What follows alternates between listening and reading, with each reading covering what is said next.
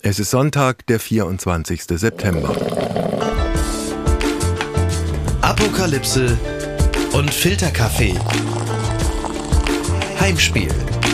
Das Interview am Sonntag. Mit Wolfgang Heim. Er ist Journalist und Podcaster. Er hat höchst aufwendig das Münchner Oktoberfest recherchiert. Herausgekommen ist ein sehr spannender Podcast, produziert von Studio Bummens mit dem Titel Das Lederhosenkartell. Herzlich willkommen, Alexander Gutsfeld. Dankeschön, danke für die Einladung. Alexander, die Wiesen, die berühmte, die läuft in diesem Jahr seit einer guten Woche. Warst du schon mal da? Ja, tatsächlich, ich war am Sonntag da, also am zweiten Wiesentag, da war ja auch die, ähm, die Veröffentlichung von dem Podcast und da ja. bin ich hingefahren mit dem Zug ähm, und habe dann auch so paar Rikscha-Kollegen getroffen, Freunde getroffen und war auch im Zelt mit meiner Familie. Das und war das sehr lustig. Spannendste war vermutlich die Reaktion auf eben diesen Podcast, wenn du sagst, du hast die alte Rikscha-Familie wieder getroffen. ja, da hatte ich ein bisschen Angst, weil ich ja als Rikscha-Fahrer früher gearbeitet habe, dann im Podcast ähm, auch teilweise Sachen ausplaudere, öffentlich mache und da hatte ich Angst vor der Reaktion natürlich ein bisschen von Rikscha-Kollegen. Wie waren die Reaktionen? Ähm, bis jetzt überwiegend sehr positiv, aber das mal gucken, was in den nächsten Folgen dann passiert. Gab es irgendeinen, der auch gesagt hat, du seist ein Nestbeschmutzer? Wird bestimmt noch passieren. Ist aber bisher nicht passiert. Bis jetzt noch nicht so wirklich. Okay.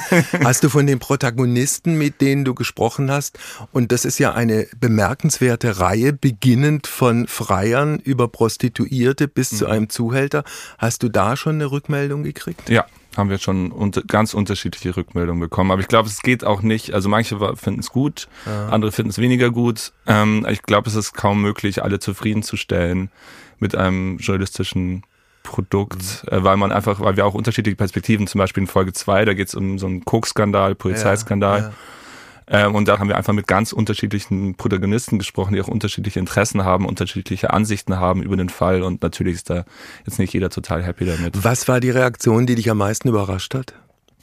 Ähm, mich hat wirklich überrascht, jetzt gar nicht von Protagonisten, mit denen wir geredet haben, sondern von Leuten und wirklich sehr gefreut, die die Wiesen nicht mögen, mir auch gesagt haben, sie würden nie aufs Oktoberfest gehen und trotzdem diesen Podcast angehört haben, was ich schon mal nicht gedacht hätte und ihn tatsächlich anscheinend auch noch gemocht haben, teilweise zumindest. Ja, dazu kommt, dass die öffentliche Rezeption, finde ich jedenfalls durchaus bemerkenswert war. Also Focus Online hat eine große Geschichte äh, gemacht. In der Süddeutschen war, mhm. glaube ich, auch eine Besprechung. Das ist ja etwas, was nicht jedem Podcast in diesem Land widerfährt. Mhm, ich glaube, da haben wir natürlich auch ein bisschen Glück. Erstens das Thema, also Oktoberfest, das zieht einfach medial unglaublich. Das heißt, dass auch Zeitungen, ich bin ja selber Journalist, also die, die lechzen natürlich nach Themen, über die sie schreiben können, suchen müssen jeden Tag über was schreiben. Es gibt ja wirklich Wiesenreporter dann in München. Und dann sind die natürlich dankbar über jedes Thema, über das sie schreiben können. Und dann kommt zum Podcast ist halt vielleicht mal was anderes als jetzt das zehnte Interview mit dem Promi XY, der jetzt im Käferzelt abhängt. Ich glaube, das ist zum einen und zum zweiten habe ich natürlich das Glück, dass der Podcast bei Studio Womans erschienen ist und dann äh, Podcasts wie Cui Bono schon mal Vorarbeit geleistet haben und es dann auch schon größer besprochen wurden und auch ähm, ja, durchaus erfolgreich waren. Dann hast du auch noch den alten Michael Gräter ausgebuddelt, von dem ich gar nicht wusste, dass er irgendwie reportertechnisch noch unterwegs ist. Wie nicht war, mehr so wirklich, ja. Wie war die Begegnung mit ihm? Äh, sehr unterhaltsam, würde ich jetzt ja. mal sagen. Also der ist äh, immer noch total fit, fidel mit seinen 82, ähm, unglaublich adrett angezogen und der fängt einfach zu, an, zu erzählen. Da muss man gar nicht viel machen. Der redet ja. und äh, packt eine Anekdote nach der anderen aus. Ich habe auch vor Jahren mal mit dem eine Sendung gemacht und äh, hängen geblieben ist bei mir, du wirfst ihm einen prominenten Namen hin ja. und er erzählt dir auf eine sehr suffisante Art und Weise eine Geschichte, die relativ eindeutig in äh, ein Finale mündet, das man so auch irgendwie erwarten kann. Äh, total erwarten kann, aber interessant ist auch, dass ähm, Michael Greta irgendwie überall dabei zu sein scheint oder damals gewesen war. Also wirklich, er stellt es natürlich auch so dar und vielleicht ist es so, das ist die interessante Frage, dass er da wirklich immer mittendrin war und ein entscheidender Akteur war. Ja, und auch einer, der irgendwie auf eine erstaunliche Art und Weise wieder hochgekommen ist. Das schafft nicht jeder, der in Landsberg inhaftiert ist. Ja. Und wegen. Obwohl ganz hochgekommen, weiß ich nicht, aber ja. Also ein Stück weit jedenfalls. ja, ja, ja, total. Also, das schafft nicht klar. jeder, klar. Du bist Journalist. Äh, kommst du, Frage, auch aus einer Journalistenfamilie? Nein, aber ich komme aus einer Familie, die sehr viel Zeitung gelesen hat oder liest. Also ich bin mit der Süddeutschen Zeitung aufgewachsen, ähm, habe als Kind sogar immer, das klingt jetzt total streberhaft, aber immer die SZ gelesen, weil ich totaler Fußballfan war oder bin und ähm, die Spiel Champions League Spiele nie anschauen durfte. Und ja. dann bin ich immer in der Früh aufgewacht am nächsten Tag und habe mir die Zeitung aus dem Briefkasten gefischt, um zu gucken, wie das Bayern-Spiel ausgegangen ist. Und das Sportressort der Süddeutschen Zeitung ist bis heute, finde ich jedenfalls, das, das mit Abstand beste. Ja, total. Also, also damals noch mit Ludger Schulze. Ja. Genau was die, was die jeden Tag abliefern, Christoph Kneer, Seeloff und so weiter, das ja. ist schon bemerkenswert. Genau, also für mich waren es damals schon, also ich konnte es damals noch nicht so fassen, aber ich wollte schon immer Journalist werden und habe dann irgendwann, glaube ich, diesen ironischen Stil auch ja. äh, total aufgesogen und gefeiert. Wolltest du dann auch Sportjournalist ja. werden? Ja. Und äh, wurde ich nicht bis jetzt. du hast aber äh, etwas geschafft, was auch nicht sehr viele schaffen. Du hast dich bei der Deutschen Journalistenschule in München beworben und bist genommen worden. Ja, aber ich habe mich auch unglaublich reingesteigert. Also ich war da schon ich glaube 28 und 29, als ich mich beworben habe, also kam mir schon viel zu alt vor und habe dann unglaublich viel gelernt für diesen Wissenstest, also habe mich total darauf vorbereitet und wirklich ähm, für mich war das so das Große und ich musste ja. da unbedingt hin und habe mich und habe es dann tatsächlich auch geschafft, aber es ist natürlich auch Formsache, je nachdem, wie man vor dieser Jury irgendwie auftritt und ob die einem mögen, ob die Fragen passen. Also es lief mhm. irgendwie an dem Tag ziemlich gut. Musstest du auch eine Reportage schreiben? Ich musste ähm, eine Reportage schreiben als Bewerbungsreportage, genau, mhm. und dann vor Ort nochmal einen Text. Was war das für ein Text? Weißt du es noch? Äh, die Bewerbungsreportage, die war ganz interessant. Also das Thema war das Duell und ich habe davor eine Masterarbeit geschrieben über arabische Männer, die mit äh, deutschen Frauen schlafen in Ägypten, also Sextourismus, weiblichen Sextourismus in Ägypten, in Hurghada Aha. und war da vor Ort und dann kam dieses Thema und ich hatte davor zwei Männer interviewt, die um eine Frau gebuhlt haben und das war dann mein Thema. Ja. Äh, ich habe dich jetzt aber gerade so verstanden, als sei das ein Geschäftsmodell gewesen. Aber äh, um, mhm. um eine Frau buhlen klingt jetzt eher nach was Emotionalem. Ja, das ist relativ komplex. Also es gibt zum einen diesen Sextourismus, das heißt, es sind wirklich auch oft ältere Frauen, die mit jüngeren Männern schlafen und dann für Gefälligkeiten, mit einer Einladung aufs Essen und so weiter gehen die Männer dann darauf ein, auch für Geld manchmal. Aber gleichzeitig verlieben sich auch viele Männer in oft jüngere Frauen. Also das ist ein sehr komplexes Zusammenspiel. Okay. Es ist nicht reine Prostitution, sondern das ist äh, irgendwas dazwischen. Und es ist eher so eine ja, so ein Handel mit Emotionen, würde ich sagen. Also, Journalistenschule, die in München, die hast du gemacht, dann bist du vermutlich wie viele deines Jahrgangs in diese Printkrise reingekommen. Also mhm. in früheren Jahren hättet ihr euch ja die Jobs aussuchen können, ob Spiegel oder Stern oder Zeit oder was auch immer. Das ist dann irgendwie schwieriger geworden. Hast du dir dann auch so einen Bauchladen zusammengebastelt? Also, wir sind in Corona tatsächlich reingerutscht. Also das war ähm, irgendwie der zweite Monat, war dann plötzlich Homeoffice und Vollkatastrophe. Und bei uns war wirklich in der Klasse teilweise großer, großer Pessimismus. Also es war ja auch in der Medienbranche, hat man sich, wir haben uns alle gesagt, okay, jetzt werden, teilweise haben ja auch große Zeitungen wie die Süddeutsche dann Kurzarbeit eingeführt und ähm, ja, da hatten viele von uns schon die Sorge, inklusive mir, dass das irgendwie alles sehr schwierig werden könnte. Und dann bin ich zum Glück in dieses Podcast-Ding da reingerutscht. Der erste Podcast, Narkoland, das war, glaube ich, auch eine Kooperation mit der Aachener Zeitung, die wie zustande gekommen ist. Mhm, ähm, das lief auch über die Deutsche Journalistenschule. Ähm, die haben so ein Regional-Fellowship gegründet. Also das, ähm, das geht so, dass man sich da bewirbt bei einer Regionalzeitung für ein digitales Projekt, das man leitet, umsetzt. Ja. Und ich habe mich eben mit dieser Idee eines Podcasts beworben und wird dann, das wird dann zum Glück genommen von der Aachener Zeitung. Ähm, ziemlich knappe Entscheidung anscheinend, aber die haben sich dann für mich entschieden und dann durfte ich dort innerhalb von drei Monaten für ein Volontärsgehalt ähm, einen Podcast umsetzen. Das Ganze hat natürlich viel länger gedauert, ja. weil Podcasts unglaublich ja. Unglaublich aufwendig sind und dann habe ich da ein halbes Jahr dran gearbeitet. Heavy-Thema Crystal Meth, also eine Droge, man kennt ja diese Vorher-Nachher-Bilder ein gut aussehender junger Mensch und nach drei Jahren äh, ein, ein, ein Wrack, ein körperliches mhm. und wenn man die jeweiligen Augen guckt, auch ein seelisches Wrack. Hast du es auch so erlebt? Ähm, ich habe selber kein Crystal Meth genommen, aber ich habe mit Leuten geredet, die ähm, mit einem Abhängigen, der mir ich glaube, er hat selber jetzt nicht so einen unglaublichen körperlichen Verfall gehabt, aber war unglaublich abhängig und hat sich auch sehr verändert durch die Droge. Ja. Und das fand ich sehr, sehr. Wie hast du es geschafft, in diese Szene reinzukommen? Das ist ja eine abgeschottete Szene, die äh, Öffentlichkeit und mediales Interesse überhaupt nicht brauchen kann. Tatsächlich ist es war ganz interessant, weil ich war ja in Nordrhein-Westfalen bei der Aachener Zeitung und da obwohl da unglaublich viel Crystal Meth im Umlauf ist seit ein paar Jahren, das ist so ein bisschen das Thema des Podcasts, dass immer mehr Crystal Meth über die Grenze kommt, gibt es gar nicht so unglaublich sehr viele Abhängige. Ähm, und es wird gar nicht so viel konsumiert. Das ist eher Tschechien, Ostdeutschland, auch Bayern. Aber es gibt äh, eine Chemsex-Szene, wie überall in, in, Deutschland und da wird auch Crystal Meth konsumiert und da habe ich über, da habe ich dann bei ähm, Selbsthilfegruppen nachgefragt ja. und dann habe ich da mit ein paar Leuten geredet und einen dann länger interviewt, der sehr, sehr offen war, der, der sogar sehr bemüht darum war, Aufklärung zu leisten und ah. deswegen sehr viel über seine Sucht, sehr offen über seine Sucht geredet Und seine Sucht auch überwunden hat inzwischen? Ähm, ja, das ist halt immer die Frage. Ich glaube, man, wenn man wirklich süchtig ist, bleibt man auch abhängig. Ah. Aber ähm, er hat auch ein paar Rückfälle gehabt, aber als wir geredet haben und es war also ich habe ein Interview gemacht und ein paar Monate später nochmal mit ihm geredet, war immer noch clean. Aha. Was ist die Campsex-Szene? Campsex-Szene ist äh, vor allem also Nachtleben, also eine Clubszene oder auch Partyszene, wo ähm, vor allem unter, unter schwulen Männern die ähm, mehrere Drogen nehmen und dann Sex haben. Ja. Okay. Also unterschiedliche Drogen nehmen. Also Crystal Meth ist eine davon.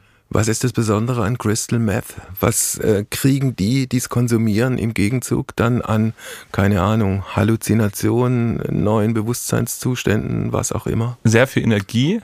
Ich glaube auch äh, großes Selbstbewusstsein und was ich sehr eindrücklich fand, ist, er meinte, dass er auf Crystal Meth ähm, sich unglaublich gut fokussieren kann auf eine Sache. Es gibt ja das berühmte Bild aus Breaking Bad, dass irgendwie Meth Heads irgendwie dann, wenn man ihnen eine Schaufel gibt, dann drei Stunden lang schaufeln, weil sie irgendwie so aufgehen in dieser einen Tätigkeit. Und bei ihm war das tatsächlich Pornokonsum, aber gar nicht Pornos gucken, sondern sie abspeichern, runterladen und abspeichern, runterladen, abspeichern. Also okay. Und ich glaube, das ist so, dass man sehr fokussiert ist und sich dann verliert in irgendeiner Tätigkeit und das dann auch Stunden bis Tage lang machen kann. Wie heftig ist die Abhängigkeit, in die du dann rutschst? Äh, sehr heftig. Also bei ihm war es zumindest sehr heftig. Ist natürlich auch immer ein bisschen individuell, wie schnell man abhängig wird, aber das ist einer der gefährlichsten und süchtig machendsten ja. Drogen, ähm, die es gibt. Und da ähm, ist bei, bei vielen Menschen sehr, sehr groß. Und wie gesagt, die emotionale und körperliche Veränderung geht halt damit auch einher und tritt relativ schnell ein. Du hast dir dann auch so eine Crystal Meth äh, Küche angeguckt, so ein Drogenlabor in Limburg, glaube ich, in Holland? Äh, nee, in Limburg war ich bei einem äh, Gangsterpaar, genau, aber in ehemaligen Gangsterpaar, aber gleich an der, an der Grenze zu, zu Aachen, aber auch in Holland, da habe ich, da wurde, das war ein Riesenzufall, ein Riesenglücksfall, wurde tatsächlich ein Meth-Labor gefunden. Ja. Ähm, und dann bin ich zwei Tage später als einfach mal hingegangen. Äh, und äh, ja, hab's mir dann dort angeguckt. Wie sah, wie sah es da aus? Äh, ich bin gar nicht so weit komm, gekommen, weil ich auf dem Gelände dann auf einen Mann getroffen bin, der nicht so Lust hatte, dass ich da rumlaufe und der mich dann äh, rausgejagt hat und rausgeschubst ja. hat tatsächlich. Also ähm, ich war, ich, meine Theorie ist, dass der irgendwie äh, zumindest die Leute kannte, die dort davor okay. gearbeitet haben, vielleicht sogar auch da und dieses war. ehemals kriminelle Paar, das du gerade angesprochen hast, was war das für eine Geschichte? Ähm, ja, genau. Die waren, es war ein super spannendes Interview. Der, ähm, also der Mann, den ich interviewt habe, der war Ecstasy-Koch, also hat die Grundstoff von Ecstasy gekocht, aber auch gehandelt. Also er war wirklich relativ hohes Tier. Und der hat dann wie viele, wie viele Gangster ähm, dann zum Glauben gefunden, die dann aussteigen. Zum Glauben gefunden ist sehr gläubig und jetzt auch so ein bisschen äh, predigt so ein bisschen und war sehr, sehr offen. Ja. ja. Ist er glaubhaft gläubig? Ja. Ja? Ja. Okay. Es gab diesen Reporter Peter de Vries, ja. der auch in dieser Szene recherchiert hat in Holland, der ermordet wurde in Amsterdam auf offener Straße. Ähm, ist eigentlich geklärt worden, ob diese Crystal Meth Mafia dahinter steckte? Äh, nee, das, äh, das war keine ähm, Crystal Meth Mafia, das waren äh, Banden, die vor allem mit Kokain äh, oder äh, dealen, genau, die ähm, also weniger Crystal Meth als, okay. als Koks und andere Drogen. Aber das ist auf jeden Fall organisierte Kriminalität gewesen, die sehr, sehr mächtig sind in, in Holland und ähm, ja, für viele auch überraschend mächtig sind und ja. auch teilweise so den Rechtsstaat gefährden. Worauf ich eigentlich raus wollte, ist, ob jetzt nun Crystal Meth oder Kokain, wer in dieser Szene recherchiert, geht ja nun offenkundig im Falle Peter de Vries mit tragischem Ausgang ein großes Risiko ein. Hast du dir überlegt, das bleiben zu lassen, als du davon gehört hast? Ähm, bleiben lassen nie, aber ich habe mir tatsächlich irgendwann Gedanken gemacht, weil ich dann irgendwann, es war ja auch, also es war unglaubliche viele Zufälle. Dieser Mord an Peter de Vries war quasi eine Woche, nachdem ich angefangen habe, bei der Aachener Zeitung für diesen Podcast zu recherchieren. Also das ist alles irgendwie gleichzeitig passiert zu meiner Recherche. Und da habe ich mir schon ein bisschen Gedanken gemacht. Man muss dazu aber sagen, ich bin nicht Peter de Vries. Äh, niemand kannte mich. Ähm, Peter de Vries war auch mehr als nur Journalist. Der hat mhm. auch einen Kronzeugen beraten. Der war auch also wirklich eine unglaublich bekannte öffentliche Figur in Holland, der sich sehr offensiv angelegt hat, auch mit ähm, Menschen aus äh, Drogenbanden, also mit Kriminellen der war wirklich aktiv und hat äh, Kronzeugen beiseite mhm. gestanden und das als deutscher Journalist, vor allem als äh, passiert einem, bis jetzt ist da noch nichts passiert und passiert einem auch immer noch nichts. Also die Risiken bei Narkoland, bei dieser Recherche, Crystal Meth betreffend, waren überschaubar. Ja. Für dich ich vermute, in Sachen Oktoberfest waren sie erst recht überschaubar. Ja. ja? Dein persönlicher Bezug ist ein insofern erklärungsbedürftiger, als du seit zehn Jahren Rikscha-Fahrer auf der Wiesen bist. Was bitte ist ein Rikscha-Fahrer und was macht ein Rikscha-Fahrer auf der Wiesen? Ein äh, Rikscha-Fahrer fährt äh, Rikschas, also Fahrradtaxis, würde ich es jetzt mal nennen. Und ähm, gibt es ja bekannte Rikschas, gibt es ja in Indien zum Beispiel, da gibt es ja viele Rikscha-Fahrer. Und irgendwann ist es nach Europa übergeschwappt ähm, und hat sich vor allem auf der Wiesen etabliert. Also die, auf der Wiesen gibt's unglaublich viele Rikschas auf dem Oktoberfest und ähm, die sind ein bisschen fast schon wie so ein Fahrgeschäft außerhalb der Wiesen. Also weil äh, die Rikscha-Fahrer so mit leuchtenden LED, mit LED-Beleuchtung rumfahren, mit lauter Musik ja. und oft auch zur Bespaßung der Besoffenen. Wer kommt zu dir und wohin fährst du? Den oder diejenige? Also ähm, 90 Prozent sehr betrunkene Menschen, äh, also Wiesengäste. Ich bin aber auch nur auf der Wiesen unterwegs immer. Es, die kommen meistens zu mir, wenn sie schon auf der Wiesen waren und wollen dann äh, entweder nach, zum Hotel gefahren werden, aber auch zur After-Wiesen-Party, teilweise aber auch in, in den Puff. In Puff? Ja, genau, ins Bordell. Äh, was macht ein Mensch oder ein Mann, der sternhagelvoll ist, im Puff? Ähm, ich glaube, er will Sex haben. Ich weiß nicht, ob es immer klappt, aber das ist meistens das Ziel, ja. Ja.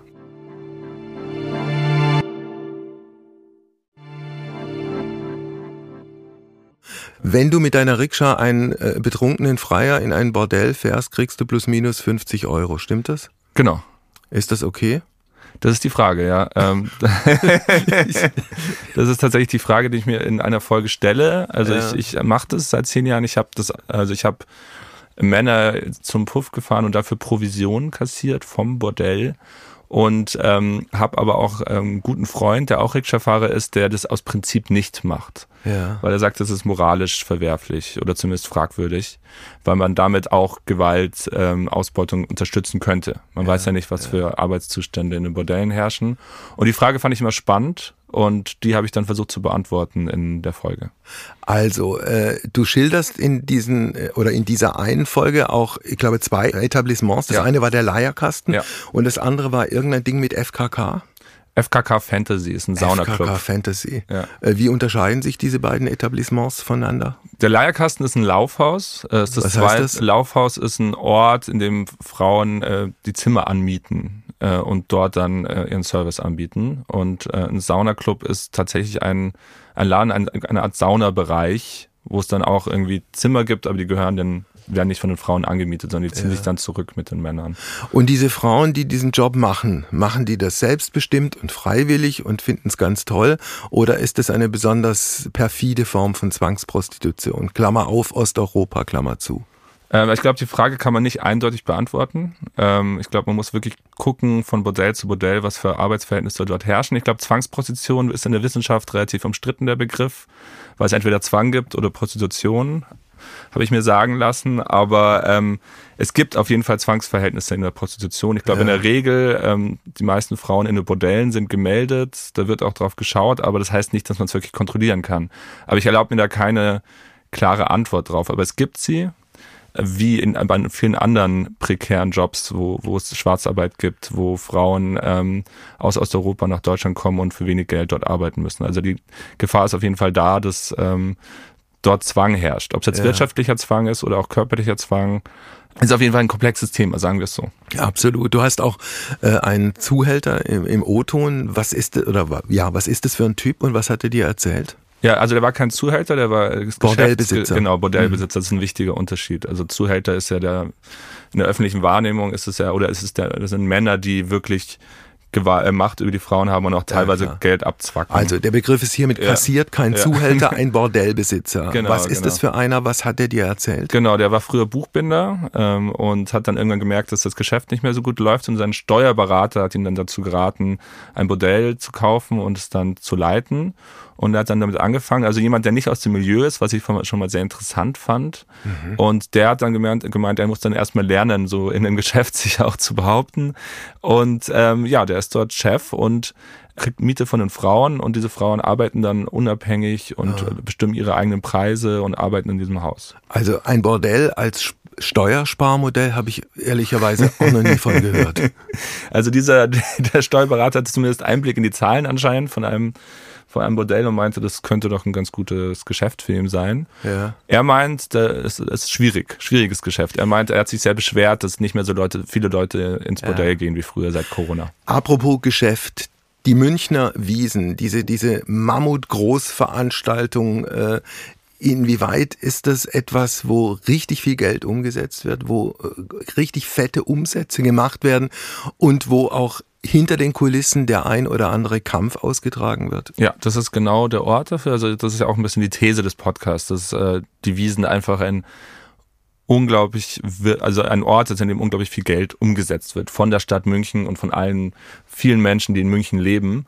Also die halt plötzlich für zweieinhalb Wochen da versuchen, so viel wie Geld, Geld wie möglich um, zu machen mit den Wiesengästen. Angefangen mit mir als Rikscha-Fahrer, mit äh, Puffbesitzern, aber auch mit Wiesenwirten, äh, Bierbrauern, ähm, und so weiter. Also jeder versucht da seine eigenen, seinen Schnitt zu machen und äh, da werden auch manchmal krumme Geschäfte gemacht, da werden manchmal krumme Deals gemacht und zum Beispiel ähm, zum Beispiel äh, da gibt's mehrere Beispiele, aber was ich sehr interessant finde, das kommt auch in, in einer Folge vor. Ähm, es gibt in München ähm, sechs große Brauereien und die haben es irgendwie geschafft, ja, so eine Art äh, Oligopol äh, zu gründen. Das heißt, die teilen unter sich dieses Geschäft auf der Wiesen auf.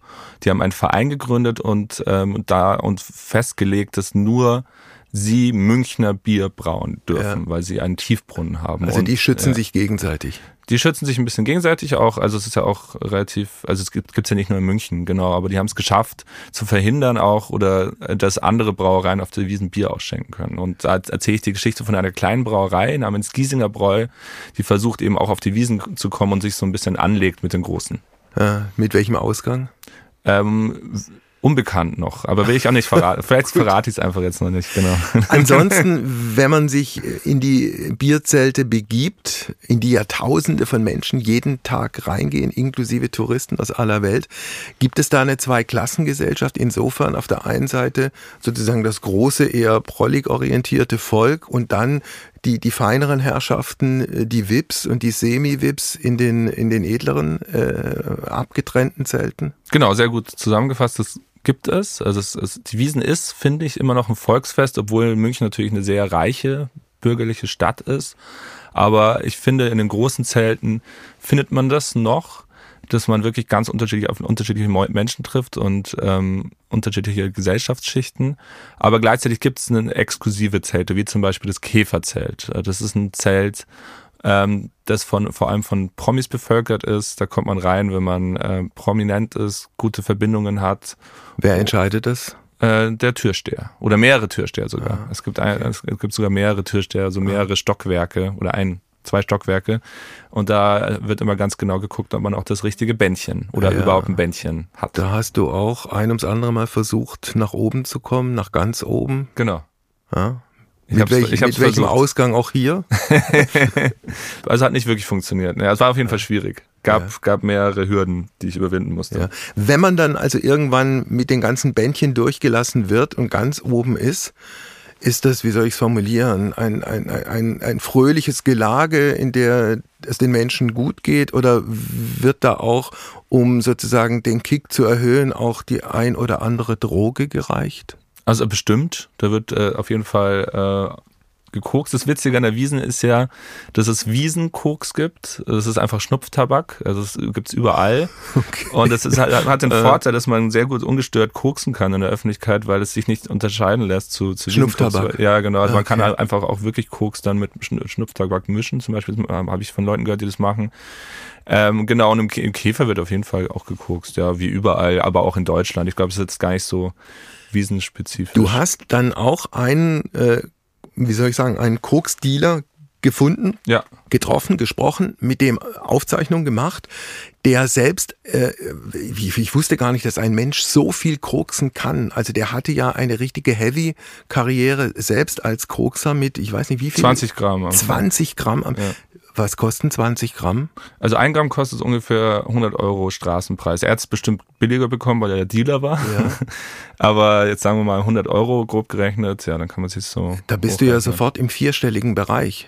Du musst ja äh, diese, diese Kohle irgendwie ranschaffen. Wie hat er das gemacht? Also er hat natürlich das Koks sehr billig bekommen und hat dann einfach unglaublich viel gearbeitet, viel verkauft und davon von dem Koks dann natürlich auch, glaube ich, sehr viel selber konsumiert. Ja. Und er hat dann irgendwann gar nicht, also hat er beschrieben, irgendwann ähm, nur noch gearbeitet und, und konsumiert und gearbeitet du und brauchst ein Verteilernetz, du brauchst äh, vertrauenswürdige Menschen, die, ja, ja. Dich, die dich nicht irgendwie der Polizei ausliefern. Wie, wie, hat er, wie hat er das hingekriegt? Ja, das ist sehr spannend. Also äh, der Dealer, mit dem wir geredet haben, der war unglaublich gut vernetzt in München. Der hat jetzt mal zugespitzt gesagt, die halbe Münchner Schickeria beliefert und ähm, also hatte wirklich prominente Kunden und hatte aber auch Polizisten als Kunden, die ihn teilweise gedeckt haben. Ja, also da gibt's äh, einen Fall, äh, dass äh, ein Polizist ihn geschützt hat bei Kontrollen zum Beispiel. Mit welchem Ergebnis dann? Äh, es hat funktioniert, ja. Also ja. Ähm, der wurde nicht erwischt, bis er irgendwann erwischt wurde.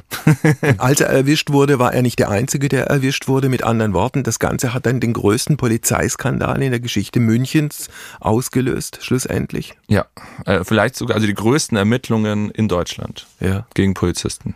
Wie ging das aus? Es ging aus, dass am Ende 36 Polizisten angeklagt wurden und unter ihnen waren eben viele, die auch bei diesem Dealer Koks gekauft haben, ihn geschützt haben. Dieser Dealer hat im Hart in einem Wiesenclub immer verkauft. Das war so der Club, wo vieles zusammengekommen ist. Und dort habe ich die, die Leute mit der Rikscha hingefahren zu diesem Club. Deswegen erzähle ich diese Geschichte. Was ist aus dem Typ geworden? Äh, der Typ ist dann ähm, erwischt worden ähm, und ähm, hat dann ausgesagt als Kronzeuge gegen eben diese Polizisten und ist dann relativ glimpflich davon bekommen mit, mit zwei Jahren auf Bewährung. Ja. Genau. Ja. Was ist aus dem Hart, aus diesem Koks-Umschlagplatz geworden? Äh, das Hart musste schließen tatsächlich. Ja. Und da gab es eben eine riesengroße Razzia. Das war unglaublich groß. Es sind äh, sehr, sehr viel Sondereinsatzpolizisten, also USK-Polizisten, haben diesen Club gestürmt. Ähm, und das ist natürlich ein unglaubliches Bild, weil es so der Münchner Schickeria-Club ist und plötzlich kommen so schwer bewaffnete ja, äh, Einsatzkräfte da rein und stürmen diesen Club und die Leute mussten sich teilweise nackt ausziehen, wurden Ganzkörper untersucht. Also ja. es war eine sehr, sehr eindrückliche Geschichte und der Club musste dann schließen, offiziell wegen Verstoß gegen die Corona-Auflagen. Ja.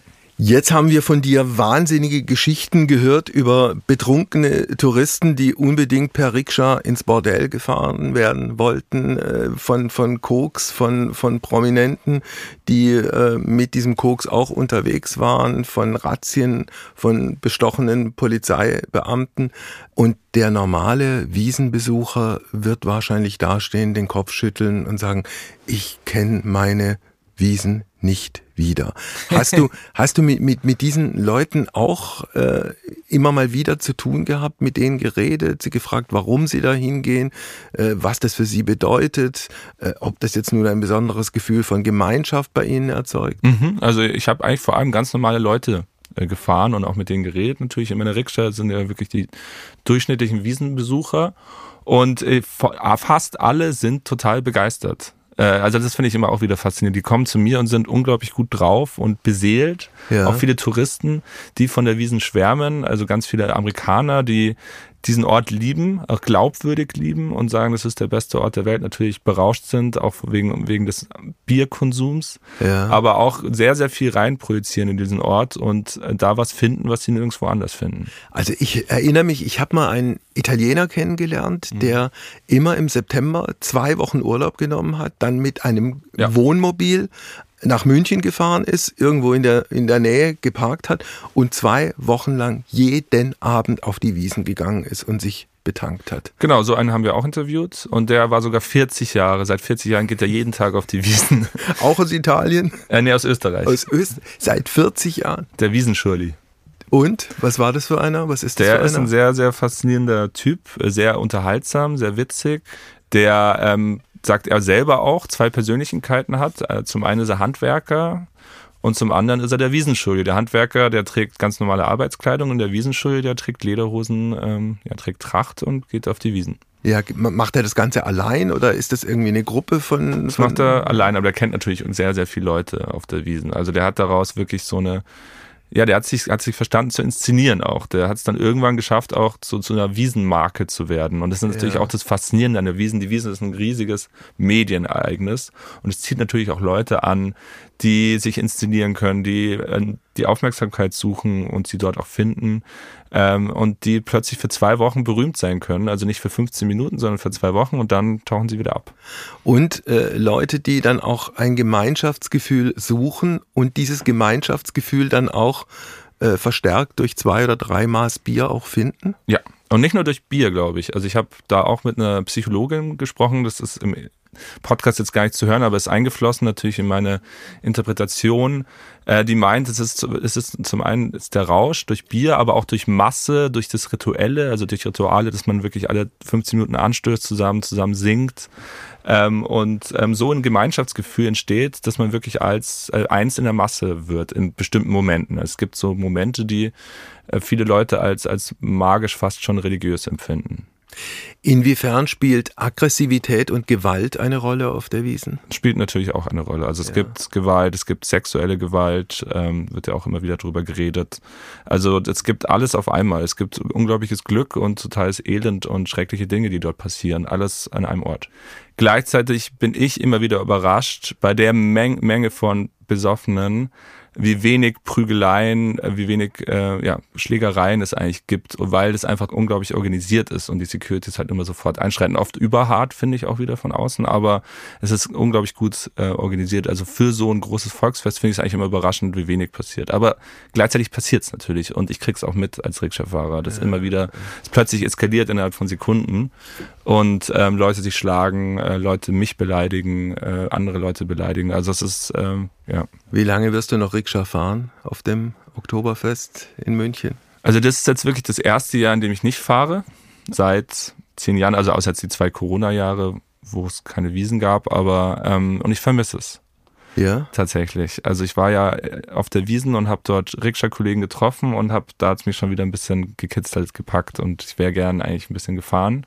Also ich kann mir vorstellen, dass ich es nächstes Jahr wieder mache, zumindest an den Wochenenden. Ich wollte gerade fragen, hast du die Option? Ja, ich kann das ja. immer machen, außer ich werde aus, von der Community ausgeschlossen, jetzt weil ich äh, Sachen ausgeplaudert habe im Podcast. Aber ich glaube, bis jetzt kam, war das Feedback ganz Aber, gut. Äh, da kann, kann nicht einer von außen kommen mit irgendeiner geborgten Rikscha und sagen, ich bin jetzt auch bei euch Jungs und ich fahre jetzt.